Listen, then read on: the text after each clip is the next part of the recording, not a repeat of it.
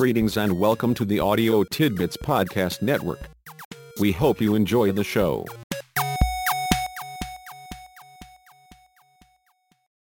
Distributing assignments efficiently is a science in its own right, and a proactive leader does it well. Being sure the right people are assigned to the right tasks is where it starts.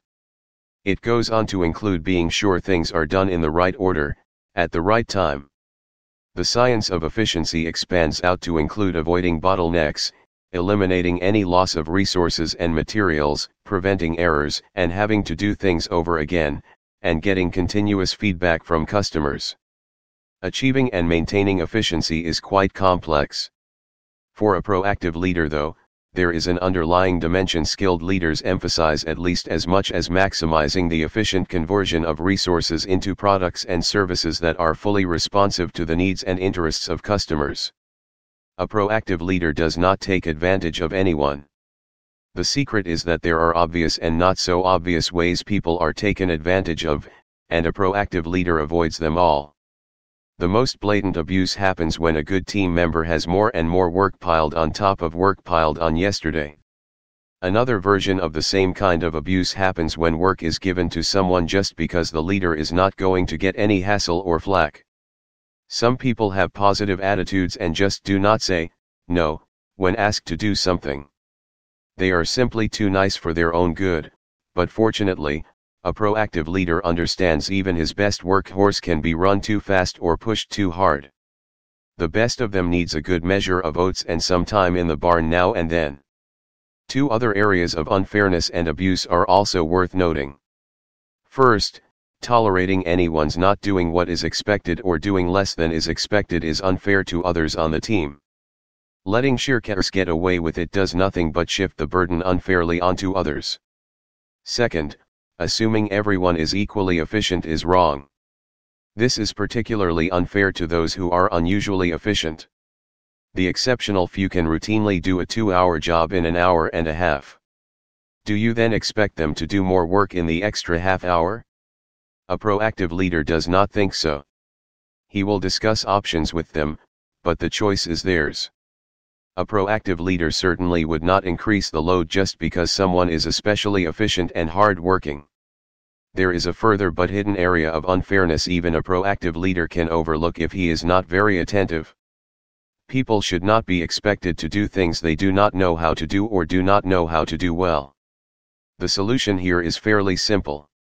Identify individuals who do know how to do what is expected and add them to the team. For a proactive leader, there is an even better solution. Train people who are already on the team to do the job, to do it well. They are already on board, already committed to the mission, already vested in the team's success. A proactive leader knows it is always better to invest in those who are already on your team than to take a chance on newcomers. The Johnny come lately likely will do fine, but a proactive leader prefers sticking with the horses that got him there, whenever he can.